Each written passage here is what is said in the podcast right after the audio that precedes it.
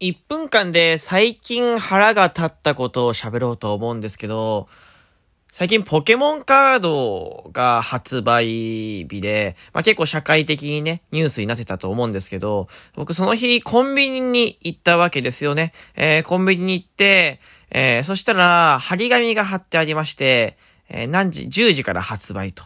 一人何パック何ボックスまでって書いてあって、で、もうすでに、コンビニの外に何名か並んでたので、えー、店員さんに、えー、の水を買うついでに聞いたんですよね。